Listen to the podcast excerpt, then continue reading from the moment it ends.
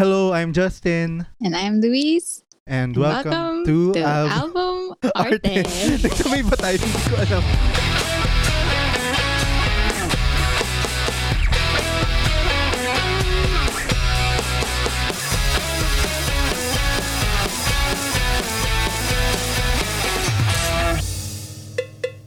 Hello, Luis. Kumusta?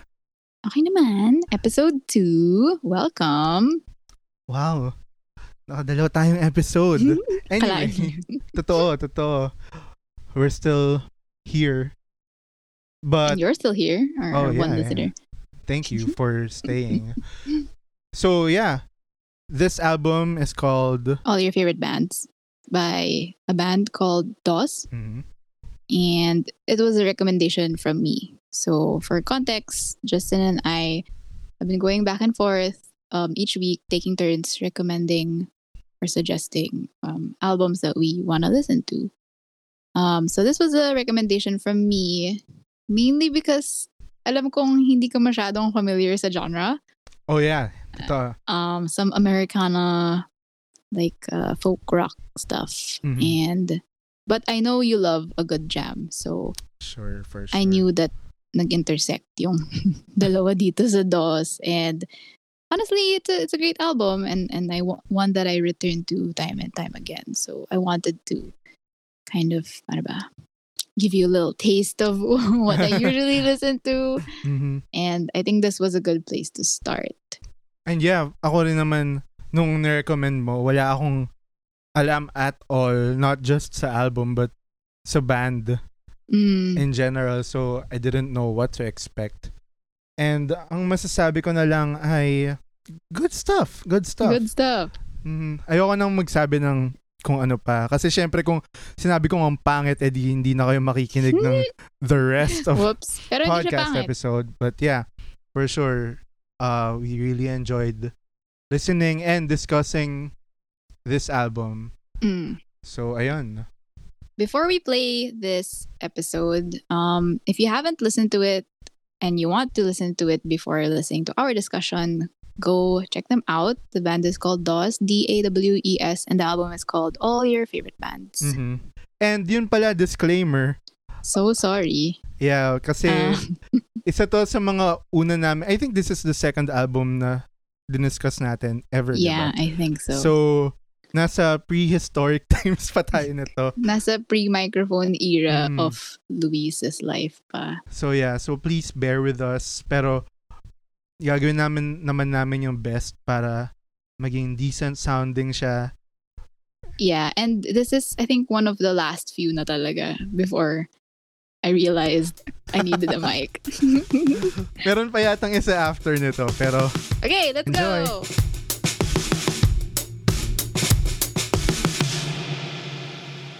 Pangilan nila tong album, hindi naman ito yung first nila, no? Fourth. Fourth. Okay. Mm. So medyo tagal na sila. Mm-mm. Medyo weird yung ano ko eh, yung nung nag pinakinggan ko siya like twice or thrice, then habang nagno-notes ako, parang mas marami akong nalagay na notes sa general thoughts Mm. kesa sa track by track na na comments ganon and Mm. uh, feeling ko kasi mas gusto kong bigyan mo muna ng background lang kunyari kung yung previous album nila oh it sounded like this and eto may kung may turn ba na ganon baka kasi yung comments well for sure out of context pero Mm. para mas maintindihan ko kung bakit ganon siguro yung mga na-feel ko and stuff Okay. Well, so this is their fourth album. Tapos, actually, I started listening to them sa album 3, yung Stories Don't End. Mhm. So, 2013 yon And it's not super duper different naman. I think the storytelling is still there. Um, and I'm sure lalabas to mamaya kasi medyo magaling sila magsulat na pakwento eh. Almost like uh, dialogue yung, yung lyrics niya.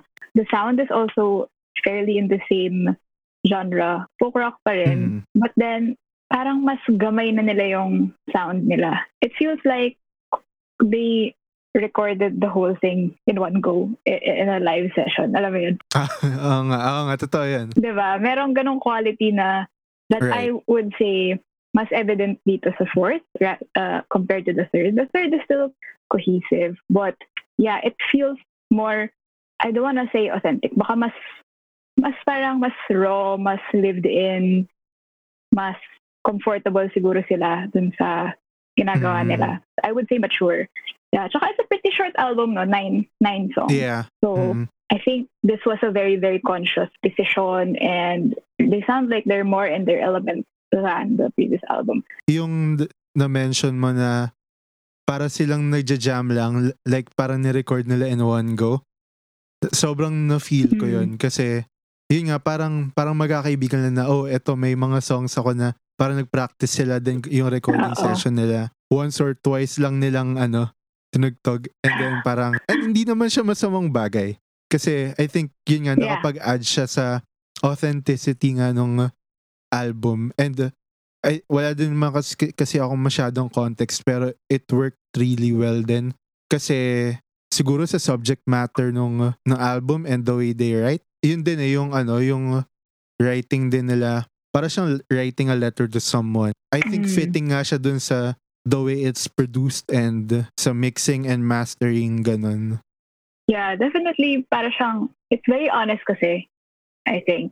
Um, right yeah yeah yeah the way that he writes, as in, hindi siya nagpipretend. Well, it's a Mhm. different kind of songwriting na parang, I agree, it's like a letter or it's like a conversation or a confession na parang, okay, ito na yun, ibabato ko na lahat. Um, you know, I'm not gonna pretend anymore. I'm not, uh, here's what I really think and here's how I really feel. So parang it's a very honest way of uh, writing and I, I agree na the way that they produced it.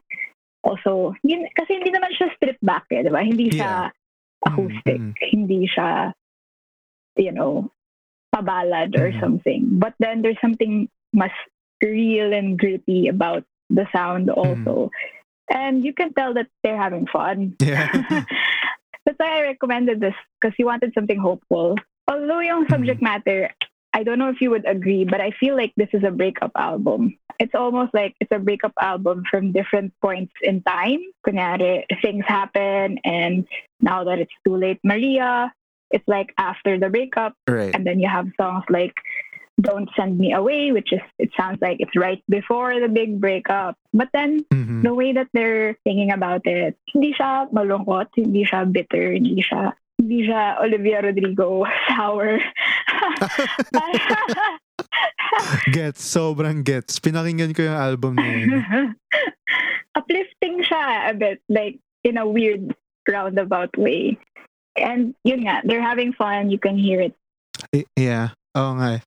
Um, sobrang agree ako dun sa parang sa honest na re- style of writing kasi Mm. yun nga eh parang honest siya at the same time wala uh, wala siyang ino-hold back Mm. na kahit anong sabihin but at the same time yung gusto ko sa ano dun sa writing is it's still comforting in a way Mm. tapos kahit uh, in your face, ang nagustuhan ko parang hindi rin siya nagpuput ng blame on anyone. Kasi parang Mm, yun nga, yung feeling ko yung subject matter, may right naman siya to be to feel better nga or whatever. Mm. Pero nafe-feel ko yung theme ng bawat kanta, sobrang nag elevate yung writing na, oh, daming shit na nangyayari. Tapos at the same time kapag nag-heightened na yung feelings, I guess, dun sa writing, Mm. bigla niyang binababa na, oh well, parang ganun. yeah.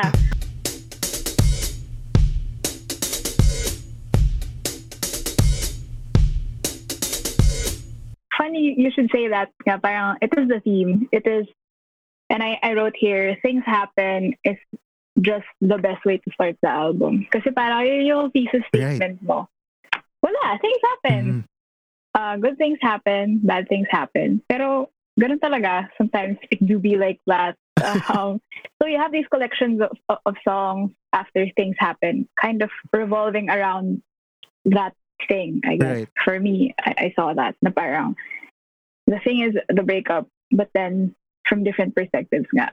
And yun, again, he maintains that tone Mhm. from things happen na parang, yeah, this happened, uh, nasaktan ako, nasaktan ka, but wala, no one to blame naman. And then, you know, he has these bigger statements like, you were right on time, or parang, um, I can't think about it now, ganito, ganyan. So, I, I like that it's honest, but it's not emotional in a sense na nadadala siya nung Right. um, emotion niya. Parang he's writing from a place of hindsight. Oo nga, totoo Nandun na siya sa part na maybe it's not moving on yet, but then things are clearer and stuff like that. Which is an interesting place to write from kasi usually breakup albums are pretty emotional. Totoo yun. Oo nga. Actually, uh, honestly, nung pinapakinggan ko, hindi ko siya naisip na parang breakup album. Parang, akala ko parang fallout lang ng friendship or whatever. Mm. Pero, the same time, yeah, I guess it's still breaking up. Pero, hindi ko naisip na romantic in any way. Yeah, yeah. Pero, ayun nga, I guess, yun nga, every time may nag-fall out, friends, family, or, or love life, ganun, Yes. usually nga, totoo, tama ka na, ano, shoutout nga kay Olivia Rodrigo na pinapakinggan, ah, medyo magta-tangent ako, pero Go. pinapakinggan ko yung album niya, parang at the same time, I, under, I understand na she's 18. Mhm. Pero parang, oh man, you're really 18. Ganun. yeah, yeah. But you know, she is 18. she's she's allowed to do that. Um, yeah. But I I I actually don't think there's a specific reference in in the Dolls album to a romantic breakup. That's, that, that's my bias, my projection. Pero uh, uh, agree naman. It could be a just a simple falling out, and it would still apply naman. You're you're totally right. Ayun nga eh. Kaya, eh, ewan ko, baka, baka recency bias lang. Pero yun nga, ngayon lang ako, I think, naka-encounter ng ganitong type of maturity on handling Mm. a fallout. So it's refreshing in a way na parang hinihintay ko siyang magalit pero di siya nagagalit at all. Yeah, yeah. Or even, and I think this is a big difference between this album and the previous album. There are some pretty sad songs in the previous album. Ooh. And you know that's my jam. So merong mga subject matter na if you don't want me after tonight, someone will or, or something like Okay. something like just my luck. I never said I love you. Mga ganun. Still top notch um, songwriting, but then it's definitely in a more in my feelings kind of lens Mm, na andun pa siya dun sa oh, uh, oh, more overwhelming. And this is the Mhm. product of that. But yeah, this is quite different na parang hindi nga siya nagagalit, di siya di siya nalulungkot kahit na alam niyang malungkot yung thing. yeah. Siguro ano lang talaga, yung moment kung kailan ginawa siguro or sinulat yung mga songs. Well, aside from, uh, sana nga nag-mature, di ba? And Mukha naman nag-mature from the third album to this one. Hmm. Pero siguro magkaiba lang din yung stage talaga kung kailan Yeah, for sure. na- nag nanganak yung mga ideas na to and stuff. And it's a fresh take na siguro dapat mag-ano ka talaga. I-face mo yung feelings mo kapag naka hinga ka na a little bit. yeah. Pero pero masaya magsulat kapag mabigat yung pakiramdam. Mm. Just saying. Gusto ko ring i-ano, at least na i-discuss natin na tracks, yung first and last. Kasi Sure. in a way, sila yung important, I guess, when it comes to ano, Mm. curation. Kasi, of course, yung first, yung magsiset ng tone for the whole thing. Mhm. And yung last is yung, how do you end it with, on a good note? Kung, Mm. kasi syempre, la, ang dami mo ng pinagdaanan at the same time. Mm-mm.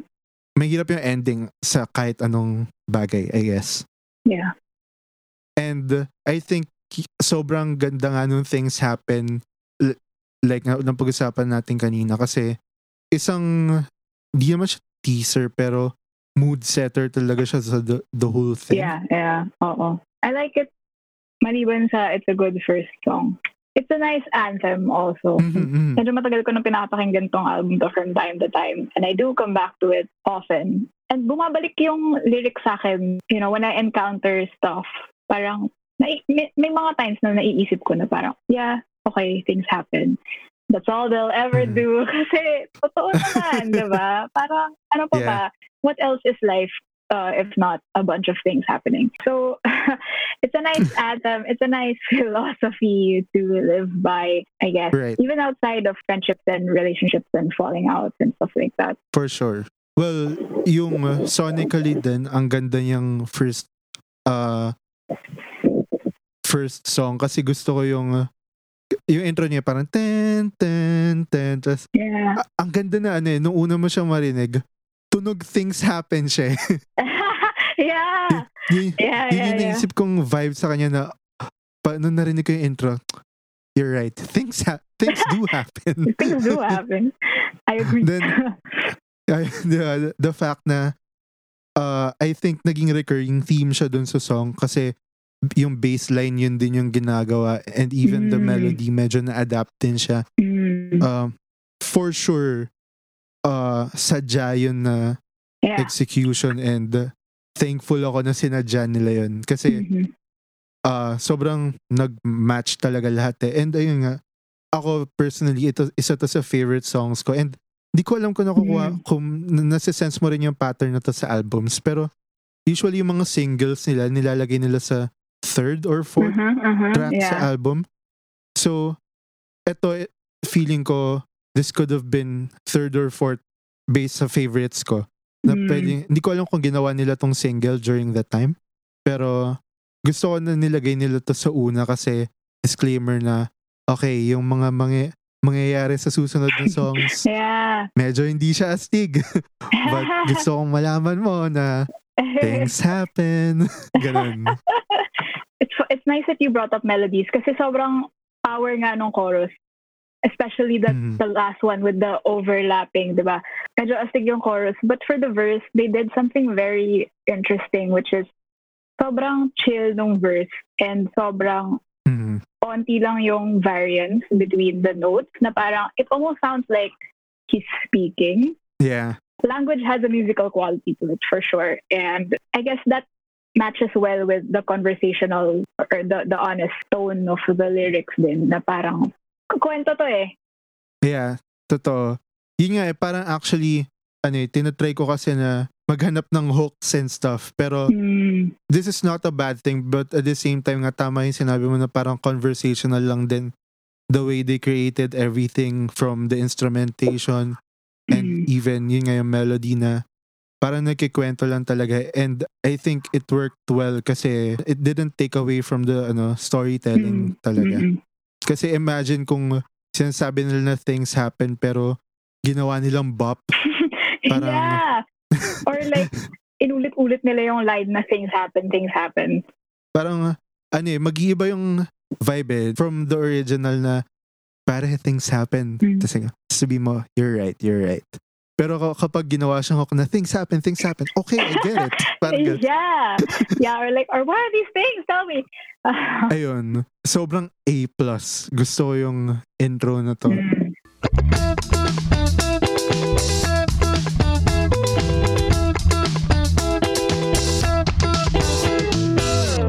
Sige, dun tayo muna sa title track. Sige.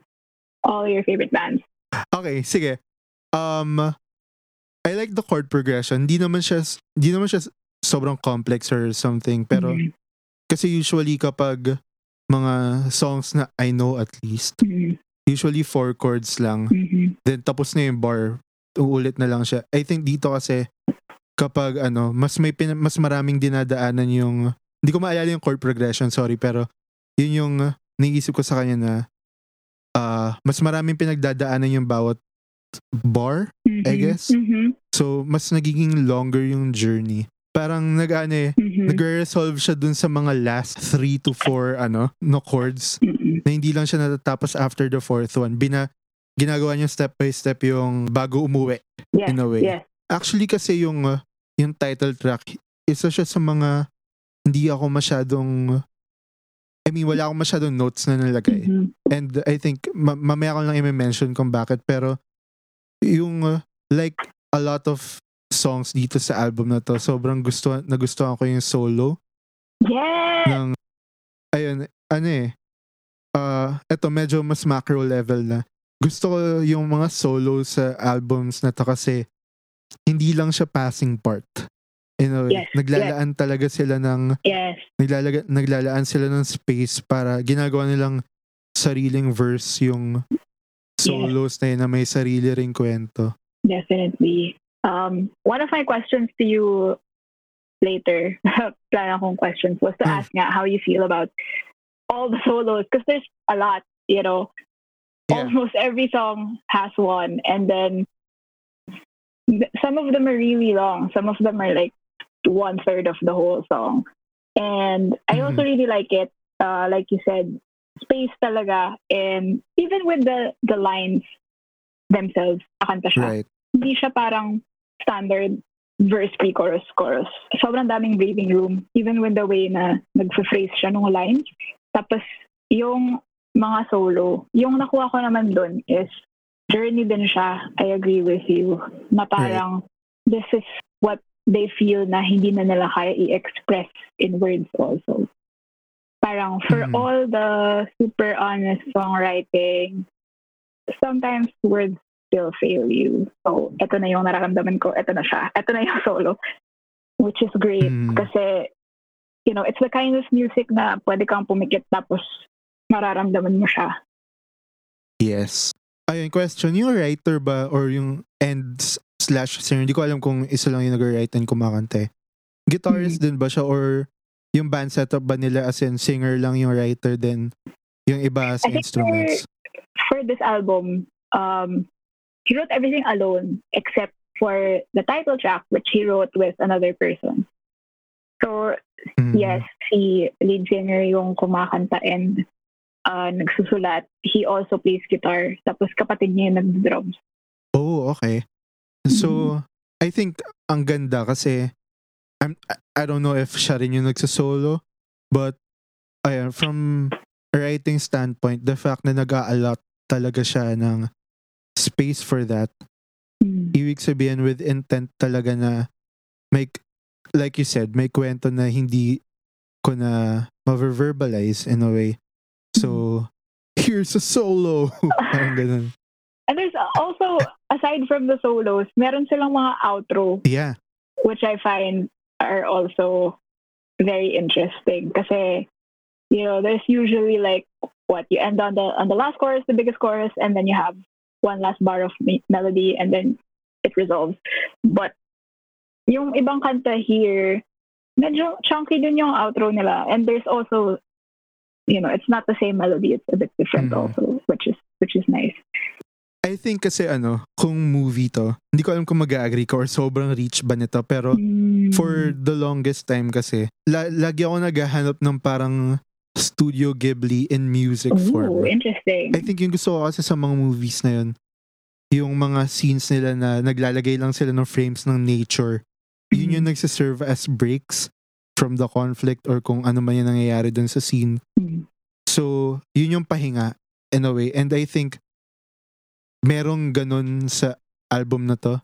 The way they write it nga kasi yun nga, hindi sobrang overpowering ng instruments and ng melodies. Laging may space to Mm. breathe.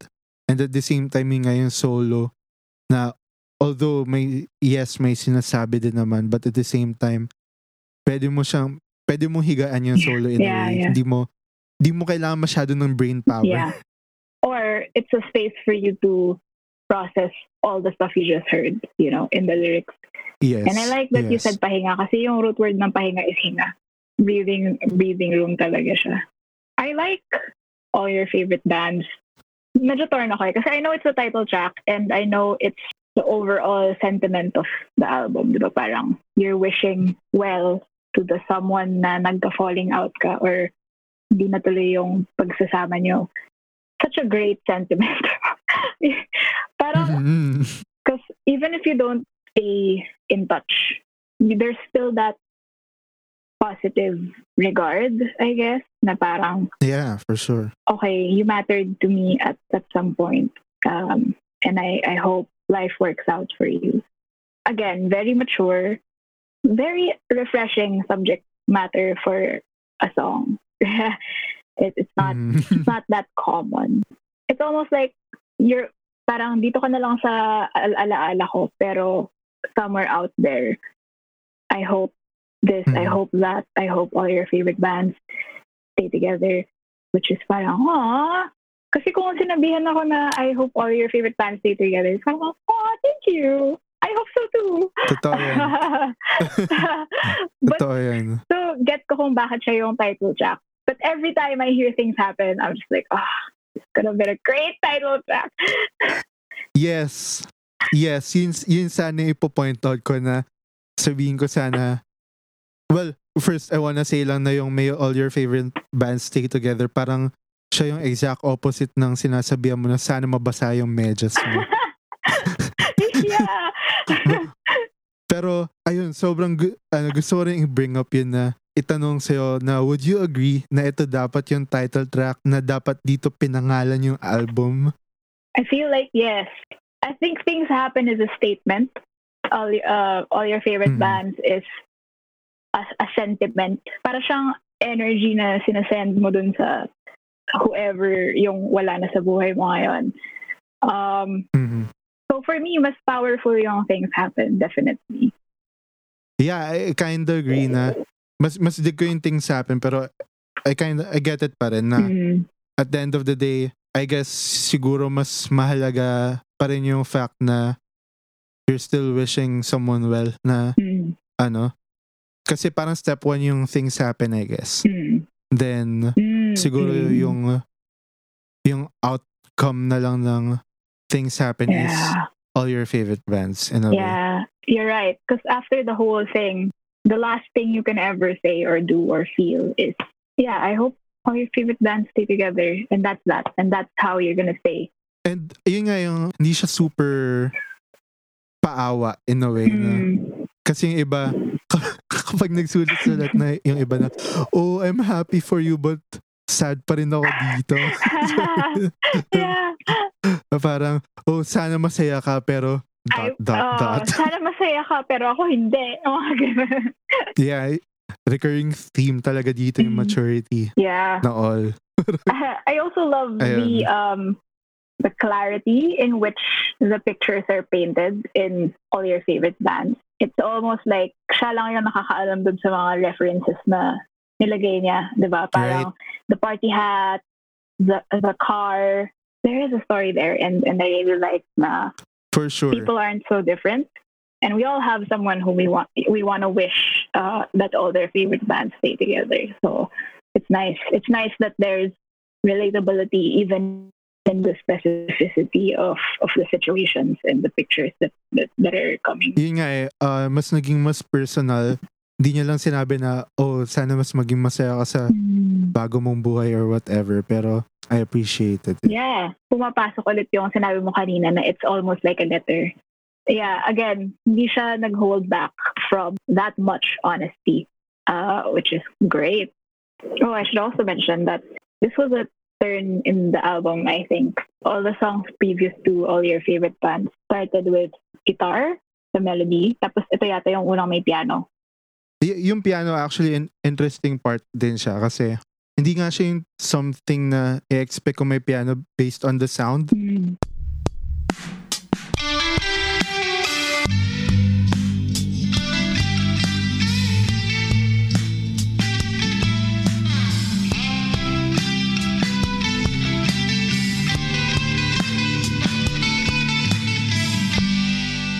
Yung, yung Don't Send Me Away, gusto ko siya.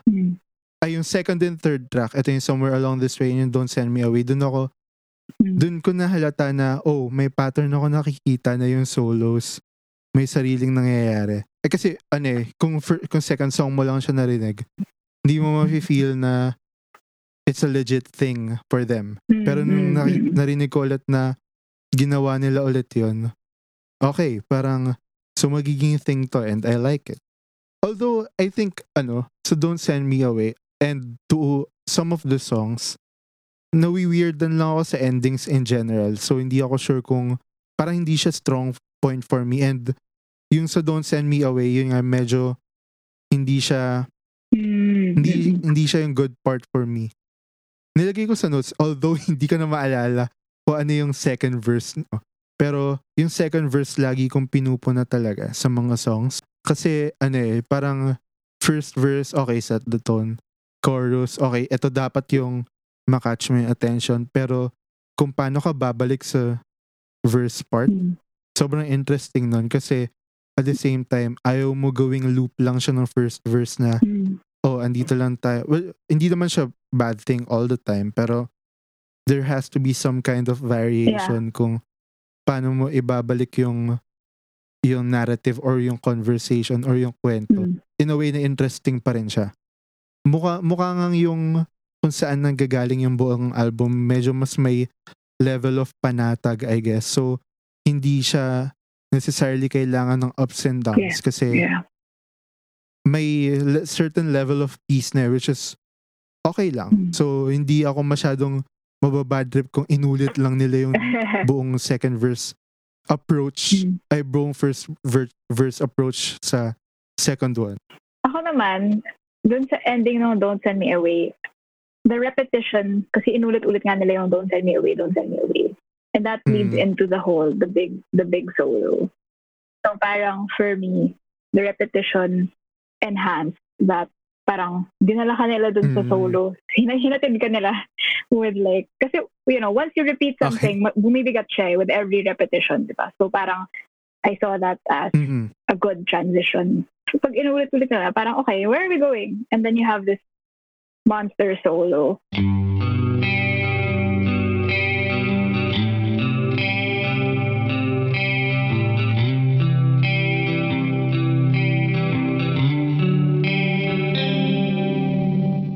For me naman, I think yung pinaka kinilig akong song is To Be Completely Honest. Kasi Mhm. una, sobrang gusto ko yung surprise dun sa dulo na, you know, the title is called To Be Completely Honest. The first line, simula siya, kwento na naman. So, okay, in line siya with like, again, the conversational, confessional nature of the songwriting. Yeah. Tapos, pagpalo ng chorus, yun din yung last line, pero iniba niya yung context. Going from Mhm. TBH, ganito ganyan, bumigat siya ng sobra kasi maybe that's why nobody knows how to, to be completely honest. Parang, nung narinig ko yun for the first time, Mm. holy shit. Oof. Tapos, there is a, a line in there na, na hindi ko pa rin maintindihan ngayon. The defect at the heart of every promise. Tapos never na niyang sinabi kung ano yun. So, medyo interesting lang siya to me na parang meron pa rin, Hindi nyo na binalikan Yeah. whatsoever. oo. Kasi nga, hindi siya makapag-completely honest. Yeah, I like it. I like it a lot. It's pretty chill. Hindi siya urgent. Hindi siya desperate. Right. Looking at the subject matter of the song, even of the whole album, yun nga. Pwede kang maging desperado, pwede kang maging depressed, pwede kang maging angsty, pwede kang galit. But the way that he approaches it, and I think that's why solid nga lang, wala siyang highs and lows. Kasi Mhm. just inner Right, peace, right. paano ba yun?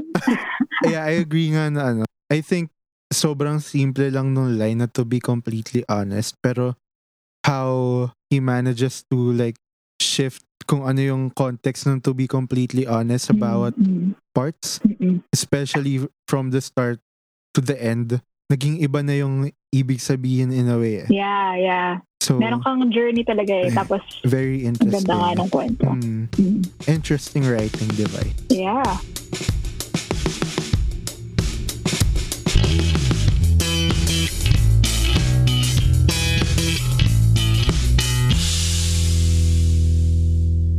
Oh, welcome back. High quality Ayun. Mike Luis. Hello, modern times. Kung nabitin ka sa discussion na yon, worry not. So you might have noticed that we cut off at a very odd time, but we realized that you know, um, hindi naman kami production gods and our editing skills are a bit choppy. But I think more than that, the real concern is medyo nag-enjoy tayo sa conversation. Oh, and totoo. there were a lot of things that we wanted to discuss and to bring up and Mm. we went off on quite a few tangents. Yeah. Hindi naman talaga unrelated. So as a result, medyo chunky yung mga episodes natin. By the second episode, na-realize mo na siguro na ang daldal namin. Mhm. Ang dami namin gustong sabihin. So to make it easier for you, our top one listener, and us, um, I think we decided to split it up to make it more digestible and overall just an easier listening and editing experience. Mhm. I hope. We'll see kung mag-work yung workflow na to for us. I think pero- it will. Yeah, for sure it will. But Mm. yes, next week we'll still talk about DOS and we'll discuss kung ano yung mga personal touches lang siguro Mm. on yung mga na-feel namin towards the album and paano siya naka-apekto sa personal lives namin, whatever. Oh yeah, because it gets pretty deep. Totoo, totoo. And also, yung favorite part namin to discuss is yung big three fill in the blanks nga namin na So you might as you might have um, noticed it in our first episode, which is solar power, but we ended the episode with three questions, and we're actually doing it every time we discuss an album, hmm, and we have three questions or fill in the blanks, which are one, listening to this made me feel blank. mhm. Two, uh, what is the perfect situation for me to listen to this? Or parang ideal listening situation. And finally, who would I recommend this to? So, medyo interesting yung mga answers natin. And yeah. so far, wala pang nag, nagsisimilar. So, oh, it's true, true. next week, you will hear the, the, the other half of that Mhm. conversation as well as our answers to those three big questions. Yeah, so see you, uh, hear you next week. Talk to you next week. Talk to... Ah. Mm, bye! okay, bye.